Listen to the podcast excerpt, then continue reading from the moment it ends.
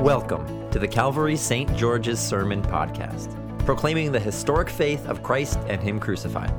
These podcasts are recorded and produced by the parish of Calvary St. George's in the city of New York. For more information about our ministries, head to calvarystgeorges.org. And a very warm welcome to you to Leper Sunday here at Calvary St. George's. And so, uh, uh, the time of year when we celebrate leprosy. But uh, no, um, uh, today, uh, we're actually beginning a four week stewardship season uh, entitled Growing in Generosity and Rooted in God's Grace. And there'll be a lot of details about that. But this is a month uh, when we invite all of you to make a financial pledge for the upcoming year. And what this does, on a horizontal sense, it enables the vestry uh, uh, and myself to faithfully plan for the ministry year that lies ahead of us. But on a vertical sense, which is more important, the direction towards God, what this does is that this becomes a spiritual discipline in which your faith is increased and your ability to uh, trust that God is your provider of all things uh, grows. So I want to encourage you to pray about that. Now, um, our Old Testament reading introduces us to a very powerful, powerful man, Naaman the Syrian, commanders of the army of King Aram. Naaman, we're told in the opening verses here, is a man of high favor and valor, not because of his skills or prowess, or because of the gods of Syria who do not exist. Uh, no, peculiarly, we are told that Yahweh, the God of Israel, is the one who's behind Naaman's success and accomplishments. Now, from these opening verses, the author of the book of Kings, what he wants you to know is that without a shadow of a doubt, and it speaks to all of us, especially a Naaman go getter New Yorker, what the author wants you to know today is that Naaman is a person of tremendous achievement. He's the type of guy, if you went to his office, he'd have all sorts of certificates on his wall. He's honored at so, all these sorts of banquets because he can fill like three or four tables. He is a person. Naaman typifies the very best that a natural person can accomplish in this life. Minus the Near Eastern warlord bit, Naaman is the type of person we all naturally want to be.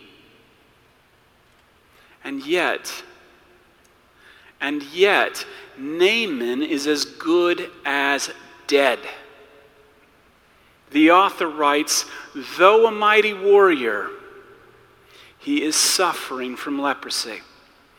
Now, I don't need to tell you all the things about uh, leprosy and how serious and contagious this skin disease was. However, in the Bible, especially in the Old Testament, leprosy represented so much more than just a horrible skin condition. Leprosy is a sign of God's judgment.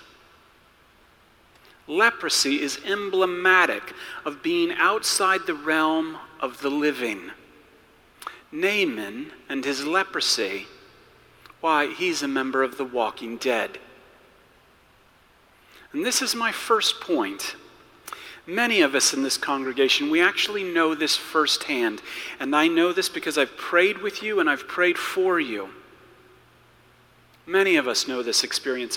One can be so busy, especially as New Yorkers, racking up achievement after achievement. One can absolutely have everything going on in life. You may be the Naaman of your particular industry, but none of us are invincible. None of us are invincible.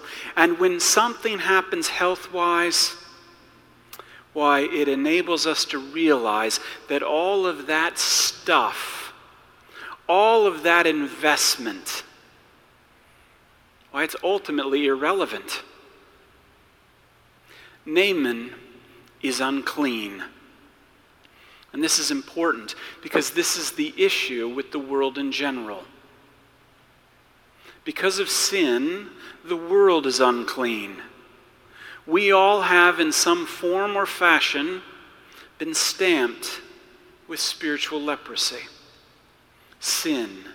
And what Naaman, what you and I, and what the world desperately needs is a word.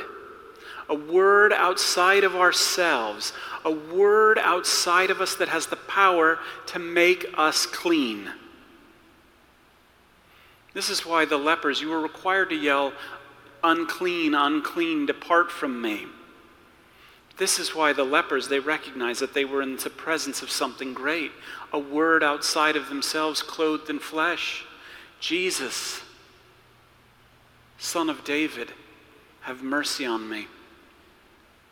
You see, your pledge here at Calvary St. George's is extremely important. Because what you're involved, is, involved in is something eternal. Everyone needs to know that God is actually in control, even when it appears like everything's falling apart. Everyone needs to know that in the midst of tragedy and hardship, they are loved and they have been forgiven by God. And everyone, especially in the midst of tragedy and hardship, they need to be touched by God and His amazing grace. Humans we're all wired to be touched. From birth until the day we die, our need to be made clean, our need to be touched by God remains.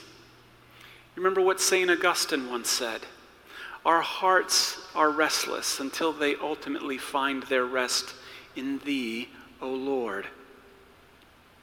So, in the following verses, Naaman's might and his valor is contrasted in the Hebrew with the childlike characteristics of the young Hebrew slave girl, whom they obviously kidnapped. And now she's working as like the PA of his wife.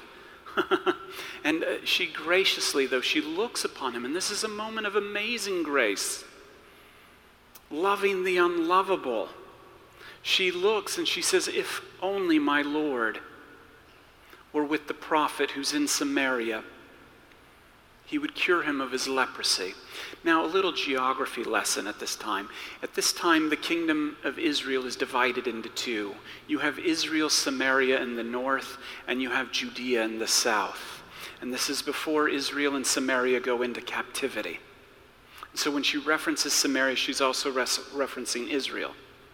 Now, so she says this very, very powerful thing.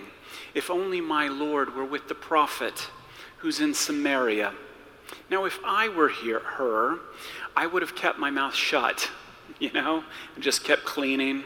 You know, maybe when his ear fell off, swept it under the couch, you know. you know, I might have said, if only I were with the prophet in Samaria instead of this place. Talk about amazing grace. And, he, and the Hebrew here is interesting. What she is conveying is not just like a hangout session of two equals. What she is conveying here is submission. Or, in other words, if only this mighty man of self accomplishment, if only this man who thinks he's standing on his own two feet, if only this New Yorker would submit before the prophet in Samaria, he would cure him of his leprosy. So, what happens? Well, next, I mean, if we read the text, is typical of people who rely on their own accomplishments and connections. You know, Naaman calls his boss the king, and, uh, you know, the king, he gets into his LinkedIn profile and uh, starts working the angles and the connections, you know, and he's like, I don't know about some weird prophet in the deserts of Samaria, but I do know the king of Israel. And I'm sure he knows someone highly qualified dermatologist. You know, probably went to John Hopkins or Columbia, you know, one of these things. And so, and in verse 5 and 6, which has been cut out of our reading, unfortunately, uh, Naaman arrives in Israel. And he arrives with 10 talents of silver. He arrives with 6,000 shekels of gold. And he arrives with 10 changes of clothes. And a recommendation from King Aram. He is here to sow his seed of faith that prosperity gospel nonsense. He is here to buy God's favor. He is here to earn his blessing. Naaman is prepared to give in order to get. However, what he fails to realize is that the God of Israel, unlike his gods and unlike all of our gods, doesn't have a scratch that needs to be scratched.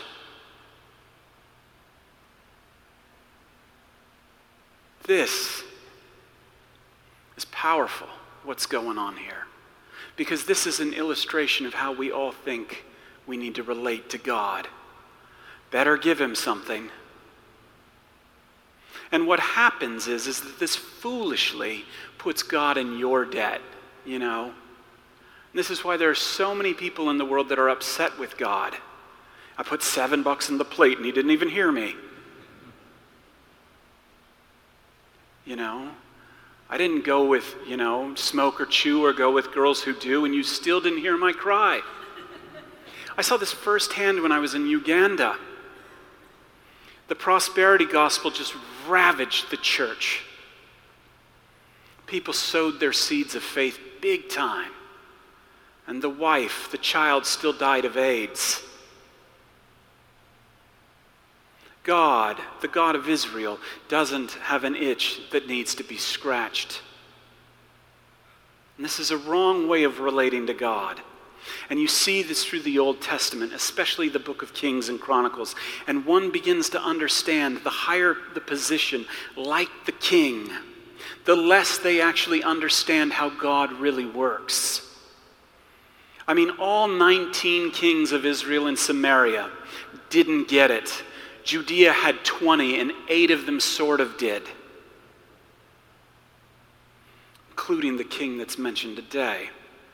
And so we come back to verse 8 in our text, and the text pivots from the king who clearly knows nothing to Elijah, the man of God. And Elijah says, Send Naaman to me. And when Naaman arrives with his massive entourage, can you stand it? The prophet, the man of God, doesn't submit. As a matter of fact, Elisha doesn't even go out to greet him, doesn't even show up. Instead, he sends a messenger, aka a preacher.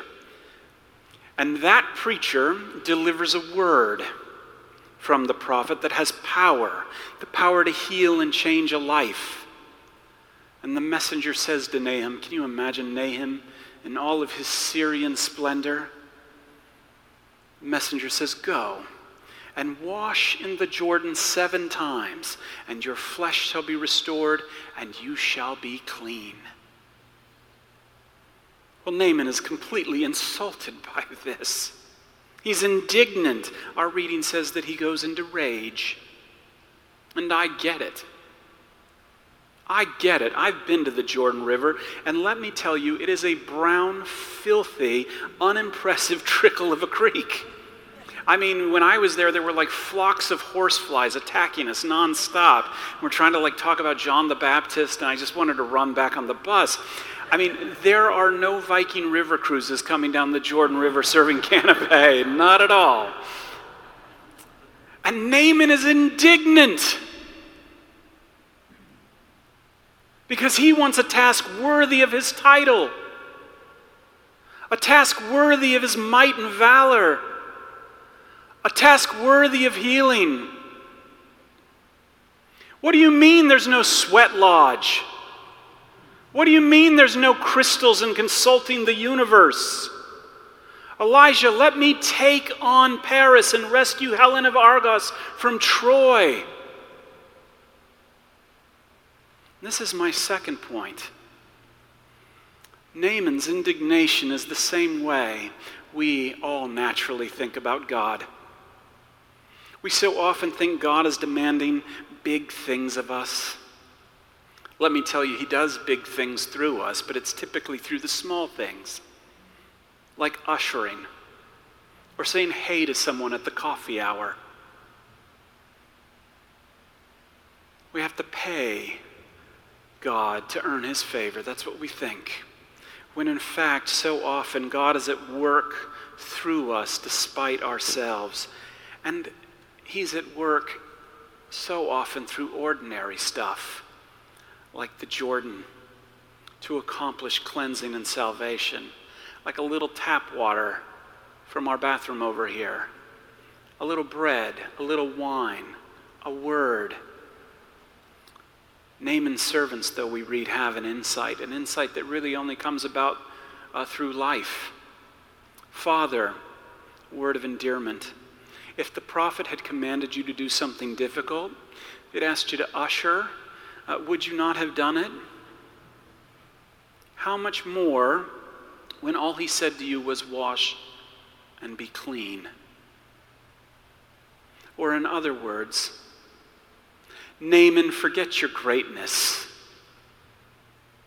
and receive the prophet's great word. And the same is true for us. Forget your greatness, forget your identity, and receive the one that's been given to you. Receive the word that has been made flesh for you. Naaman, we read, finally dips into the Jordan, and seven times, and he emerges from that dirty river totally clean. He emerges from the waters of the Jordan not as a mighty man of valor, but as a young boy. That's literally the Hebrew. His skin's like a young boy. Naaman emerges as a child, as one who submitted to the prophet's word, as one who is submitted to that great word. Remember Jesus, what he says in Mark chapter 10, verses 15? Truly I say to you, Whoever does not receive the kingdom of God like a child shall not enter it. And what we've learned from Naaman today is that it has nothing to do with innocence, but rather that has everything to do with need. This is about a gracious submission because we need it. This is about recognizing that even on my best days, I need thee every hour, most gracious Lord. And this is my third point. What the word of the prophet did for Naaman, the word made flesh through the power of the Holy Spirit, Jesus Christ continues to do for all of us. You and I, by virtue of his work, his shed blood for you, has been, have been cleansed of the leprosy of our sin by the power of the gospel. And we come forward to receive, to taste, and to see, and to know that the Lord is good and He's still for us. And your pledge, your participation in this congregation is extremely important. Because, like those Samaritan lepers, like even Naaman the Syrian, as we read on, we return to the feet of Jesus to give thanks and render our praise to Him who called us out of the darkness and into His marvelous light. And while we aren't yet symptom free by any stretch of the matter, the cure of the gospel has been applied to you. The cure of the gospel has been applied right on your heart and you have been joined to the death and life of Jesus. And in joyful response, we join our voices with Naaman. We join our voices with angels and archangels and all of the company of heaven. Now I know that there is no God in all the earth except the God of Israel. And in Jesus, the God of Israel has forgiven you. The God of Israel loves you.